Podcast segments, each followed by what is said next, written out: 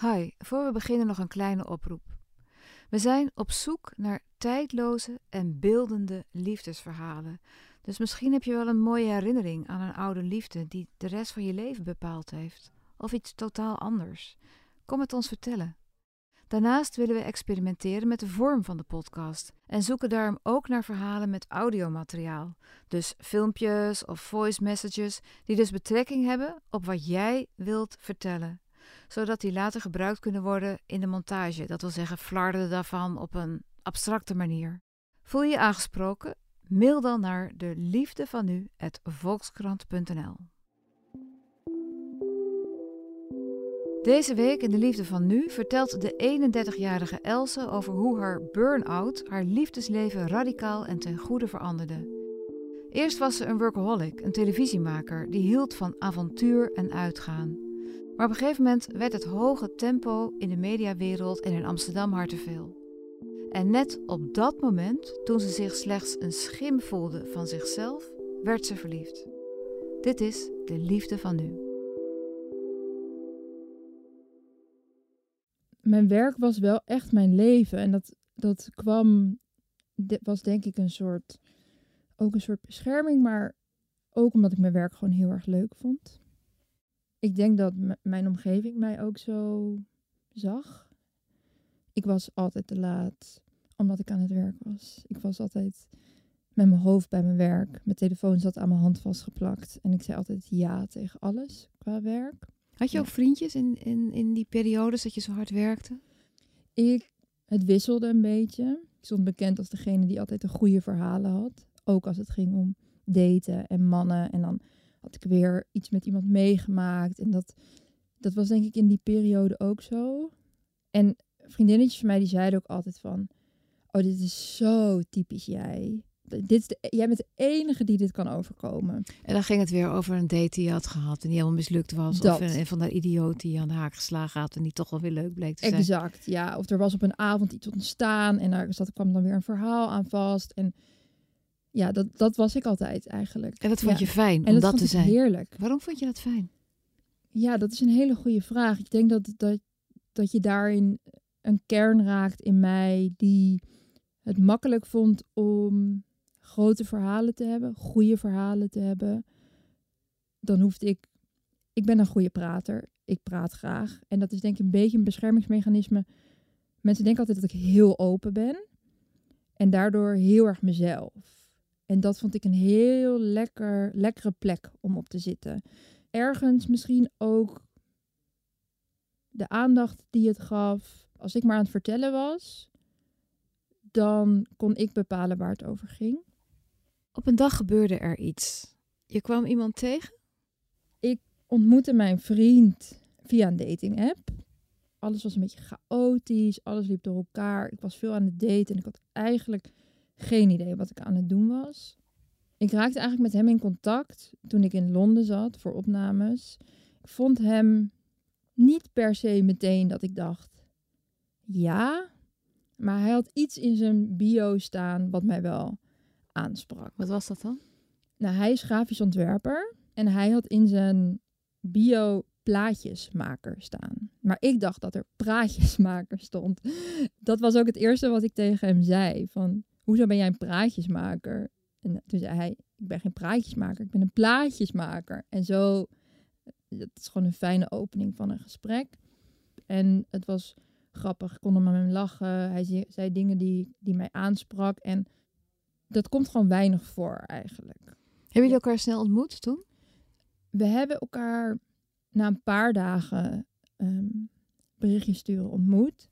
En dat, dat was dezelfde dag als dat wij de eerste uitzending hadden van het programma wat ik aan het maken was.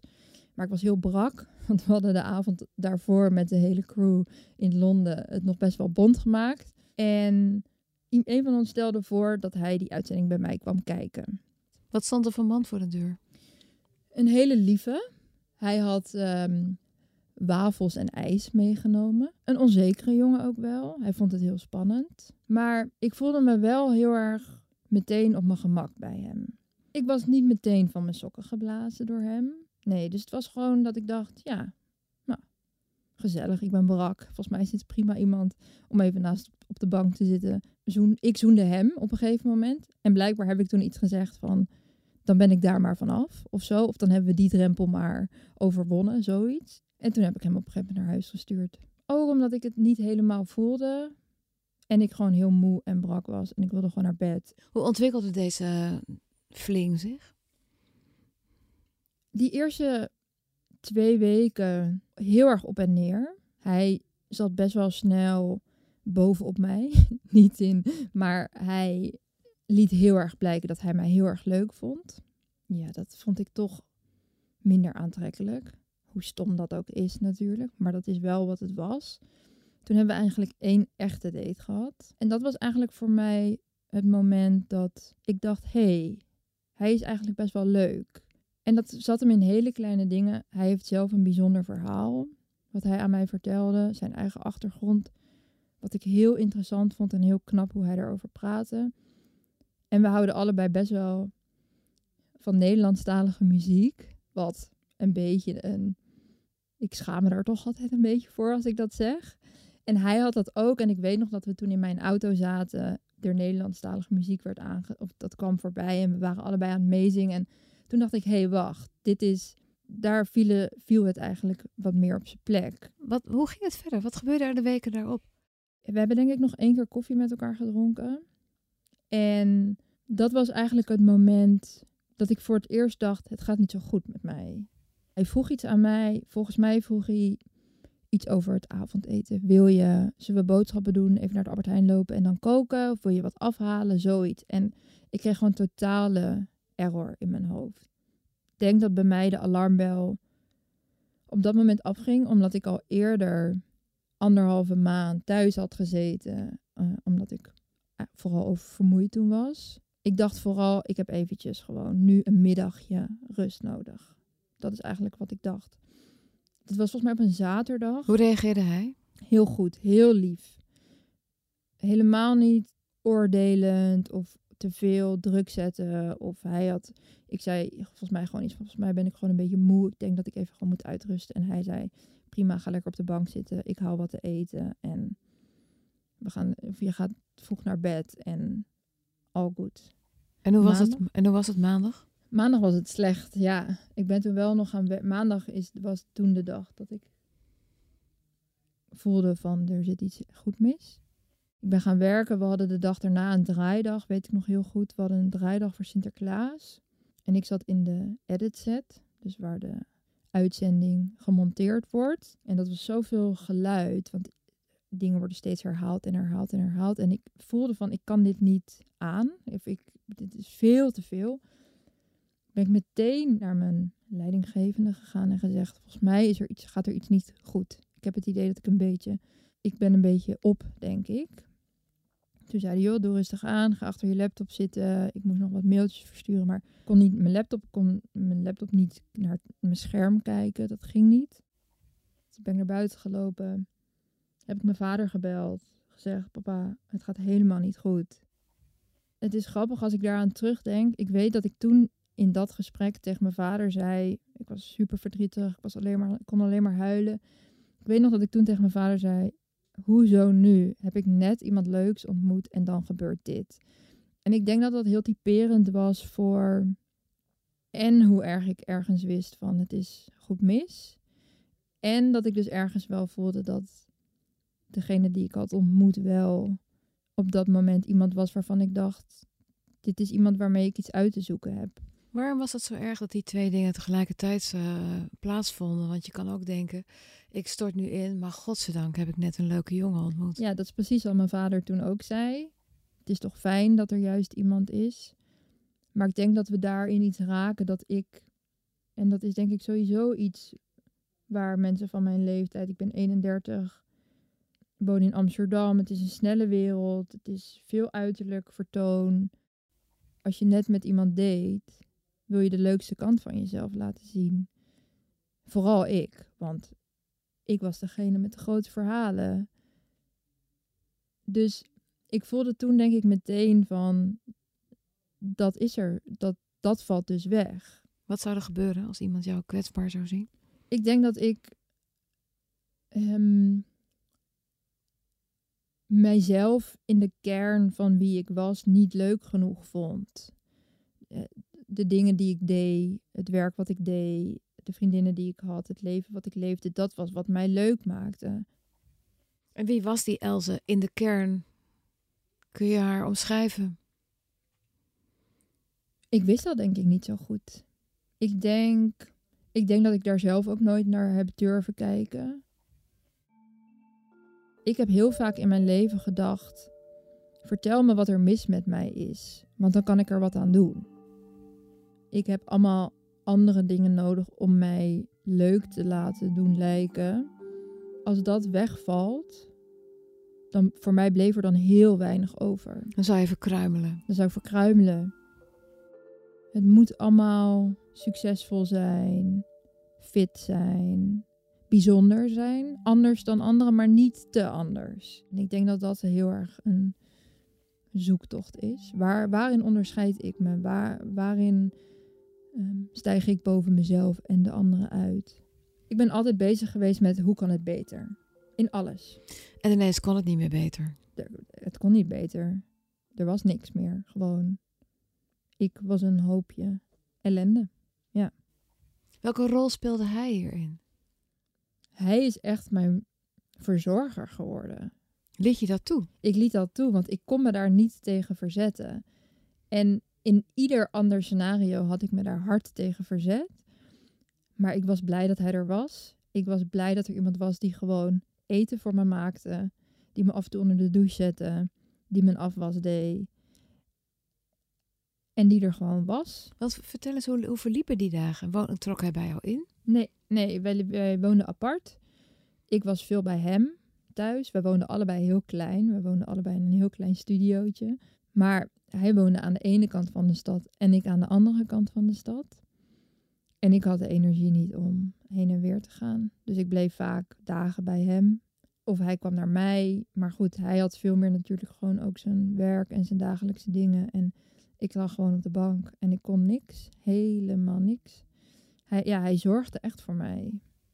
Vertel eens hoe het dan is om, om als je je zo slecht voelt in het huis van iemand die je eigenlijk nog maar net een paar weken kent, te verblijven. Het is zo raar, omdat het totaal het tegenovergestelde is van hoe het tussen aanhalingstekens normaal gaat. Hè? Normaal is niet het goede woord, maar je begrijpt wat ik bedoel. Je leert elkaar kennen, je wil de leukste versie van jezelf laten zien. Je gaat leuke dingen met elkaar doen, je leert elkaar kennen, je ontdekt elkaar steeds meer en daarin ga je steeds meer kijken van is dit leuk? Hebben we het nog steeds leuk? Wat heeft dit een toekomst? Je gaat heel erg dingen met elkaar uitzoeken. En dat was dit niet. Dit was het eerste jaar, denk ik, dat ik 99% van de tijd in mijn pyjama of in mijn joggingspak rondliep. Omdat ik niet de energie had om andere kleren aan te trekken. Ik kon geen keuzes maken. Je bent een soort van. Het is zo raar als ik er ook op terugkijk. Want als ik niet ziek was geworden, dan waren wij niet meer samen geweest. Dus het, het gekke, hè, want laten we het beestje bij de naam noemen, wat ik heel lang niet heb gedaan, maar ik had gewoon, heb slash had een zware burn-out.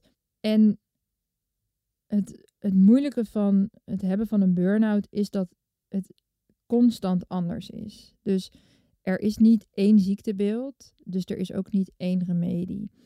En ik zit hier nu twee jaar in. Ik probeer het af en toe te omschrijven als een ui waar je iedere keer een laag van afhaalt. En dan denk je, oké, yes, deze laag is weg. Nu komen we ergens.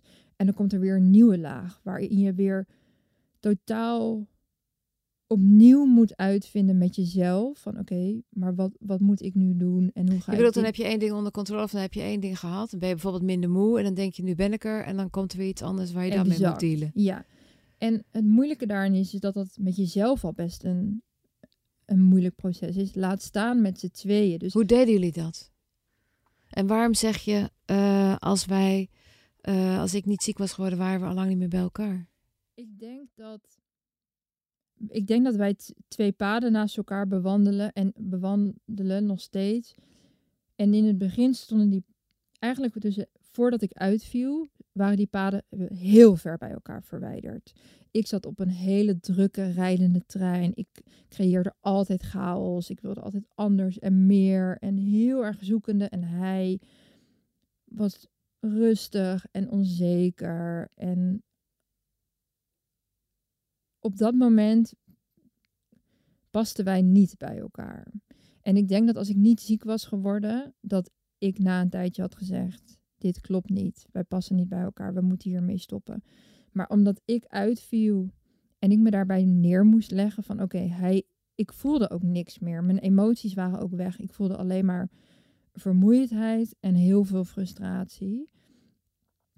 Ik kon het nergens tegen verzetten. Dus het enige wat ik soort van kon bedenken was: oké, ik ben gewoon blij dat hij er überhaupt is. Dat hij voor me kan zorgen. Dat ik me op mijn gemak blijkbaar bij hem voel. En heel eerlijk gezegd was het in het begin gewoon heel praktisch. En ik heb me gewoon aan hem vastgeklampt omdat hij er op dat moment was. Maakte dat, zorgde dat voor liefde? Ik denk dat dat op dat moment wel voor liefde op een bepaald vlak zorgde. Maar kijk, ik ben in de hele, de hele periode dat ik hierin zat heel erg zoekende geweest. Ook in onze relatie. Dat heb ik altijd naar hem uitgesproken. Dus ook in het begin, toen ik me zo slecht voelde, heb ik vaak tegen hem gezegd: Ik weet niet hoe we hier uitkomen en of we hier samen uitkomen, want ik ben totaal mezelf kwijt. Vond wel, dat heb ik wel altijd gevoeld van hij deed zoveel voor mij, onvoorwaardelijk. Wat eigenlijk heel gek is. Iemand kent jou niet, je kent elkaar twee weken, en iemand zegt: Ik zie iets aan jou, in jou.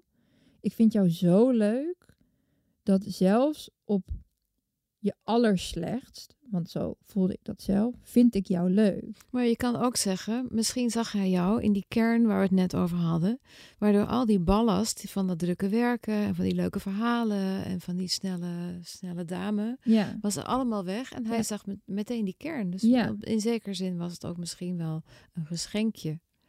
Dus achteraf gezien voelt dat heel erg zo, ja.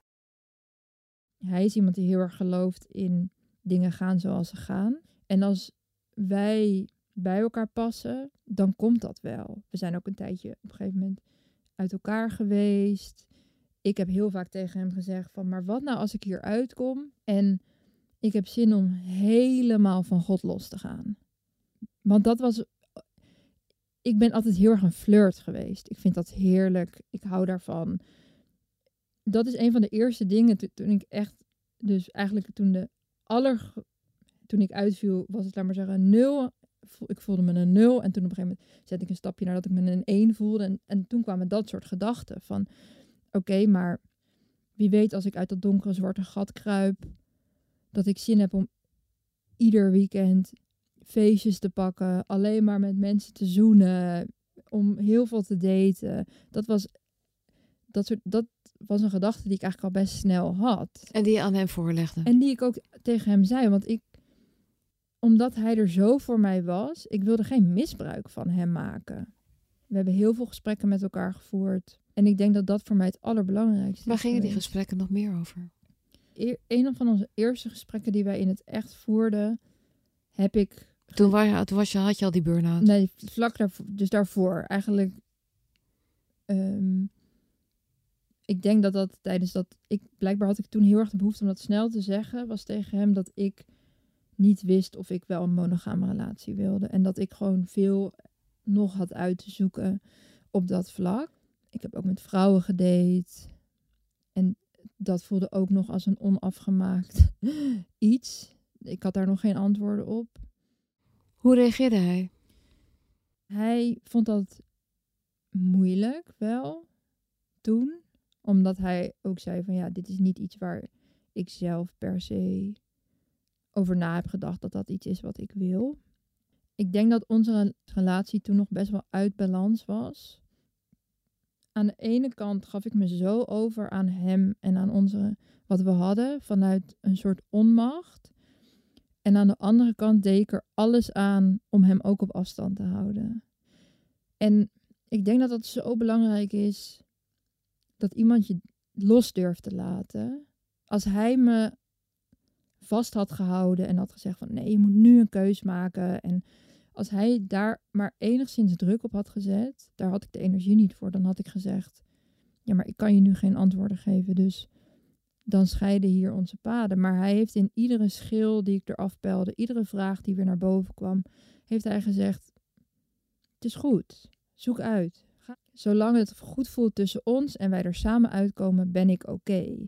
Als jij behoefte hebt om de hort op te gaan en om dingen uit te zoeken, doe het. Ik loop echt niet zomaar weg. Wij hebben iets met elkaar dat heel liefdevol is. We zijn heel erg dol op elkaar. En we kunnen heel erg met elkaar lachen. Dus we kunnen in moeilijke situaties grapjes maken.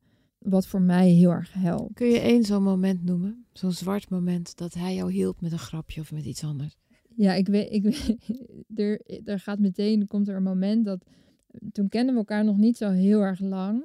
Stonden we bij hem in de keuken en ik was aan het koken. Wat voor mij een soort van een mega ding was, want dat kostte super veel energie. Maar ik dacht, ik wil iets voor hem doen. Ik ga voor hem koken.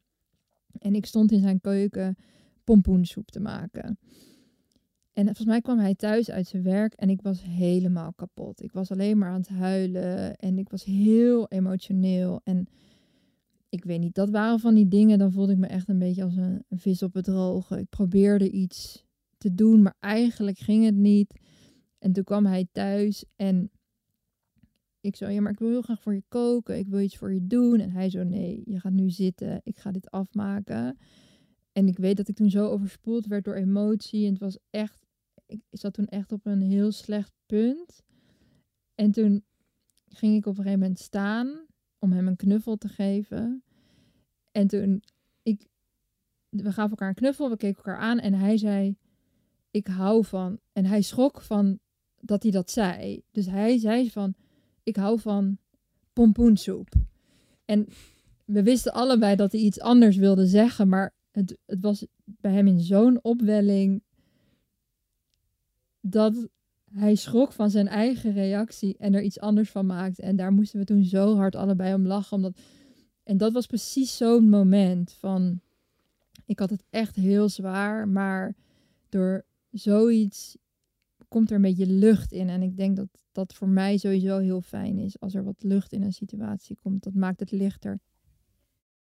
Kijk, in twee jaar burn-out is zoveel gebeurd. Er is, we hebben zoveel ups en downs gehad. Het is echt opstaan en weer heel hard vallen. En ik denk. Maar je zegt we, dus je hebt ook echt het idee, gevoel dat je het met z'n tweeën hebt beleefd. Ja, en ik heb dat ook heel erg.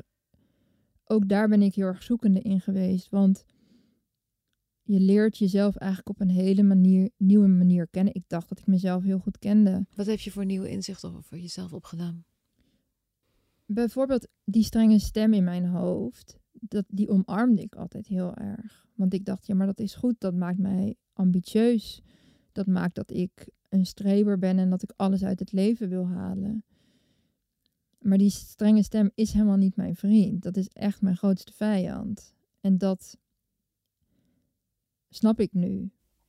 Toen ik hierin kwam, mijn grootste angst was dat ik dat al mijn vriendinnetjes bij me weg zouden gaan. Omdat ik niks meer was in mijn hoofd. En heeft die houding van hem jou geholpen om die, om die strenge stem een uh, zet te geven? Ja, hij is daar echt een heel groot onderdeel van geweest. Van ik ben het waard om van te houden om wie ik ben.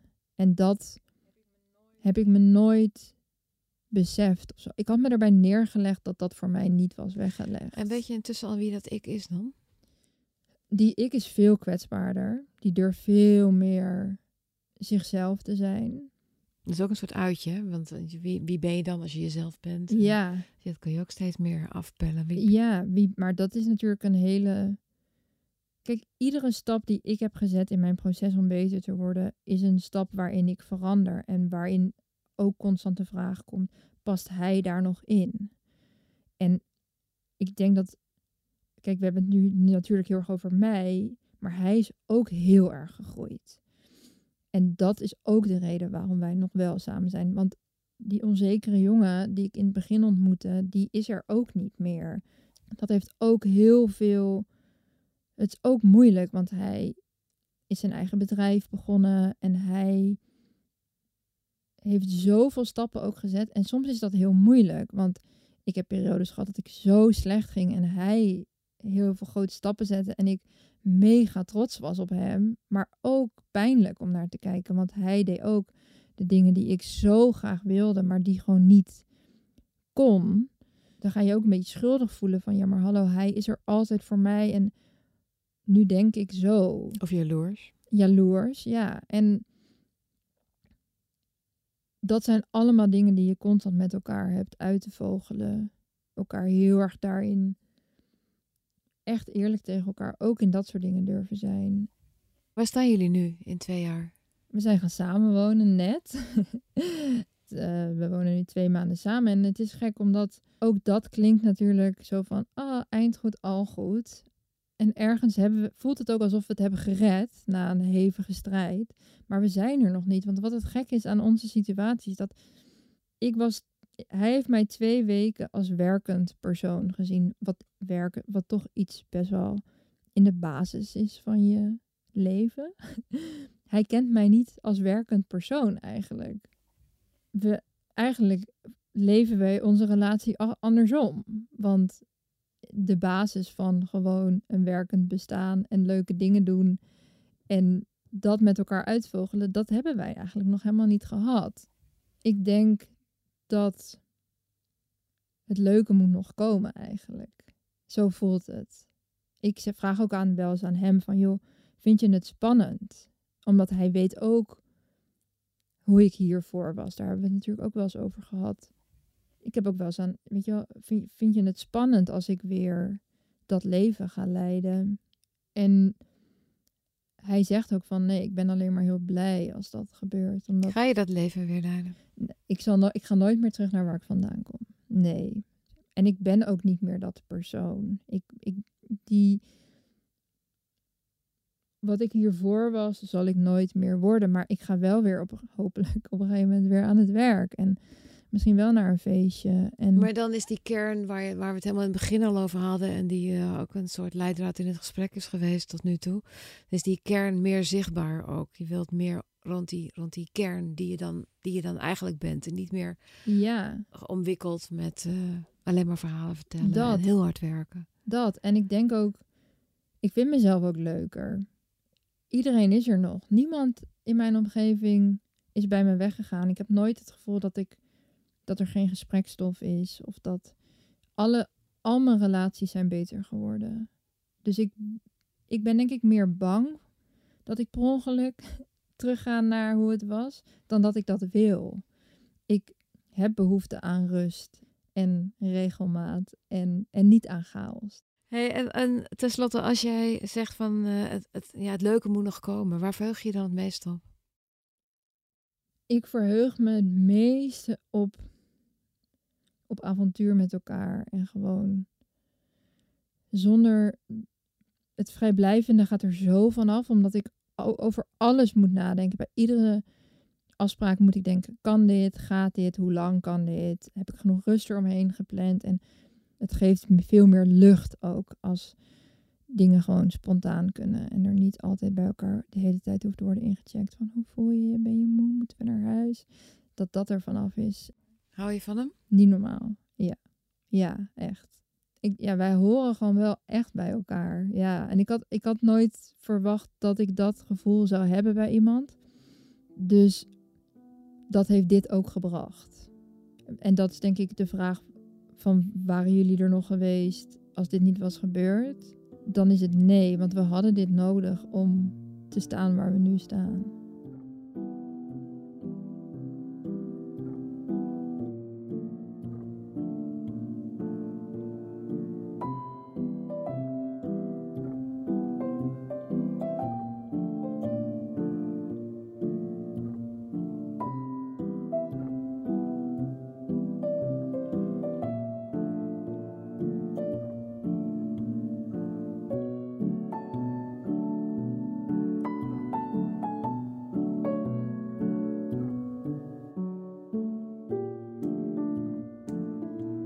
Was De Liefde van Nu.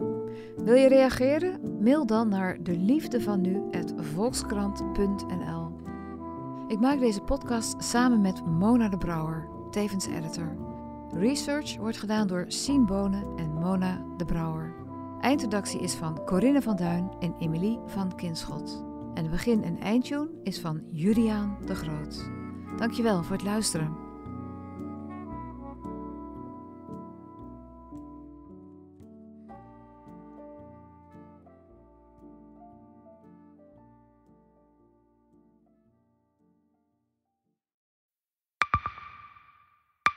Zijn leven is overhoop gegooid.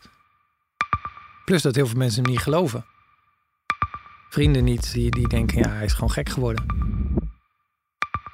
Hoe naar moet dat zijn?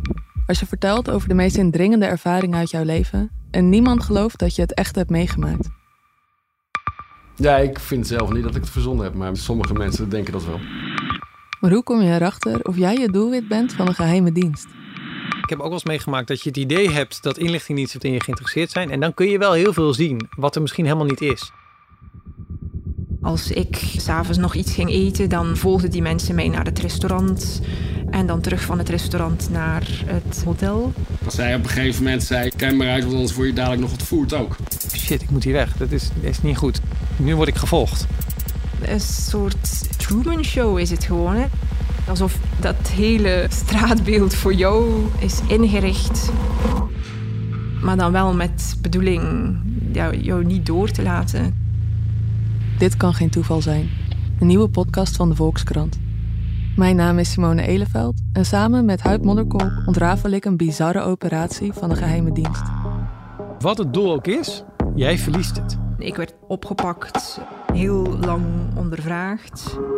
Maar hoe krijg je grip in een wereld die zo onderzichtig is? Als je zou liegen, dan zou je niet de meest relevante informatie twee jaar later tussen neus en lippen doorvertellen. Er zal nooit iemand zeggen: Oké, Bart, ik geloof je. Nooit, nooit. Dit kan geen toeval zijn. Vanaf 3 oktober bij de Volkskrant. Ik weet niet of ik je ook alles kan vertellen. Het is echt te bizar. Wat? Um, ja.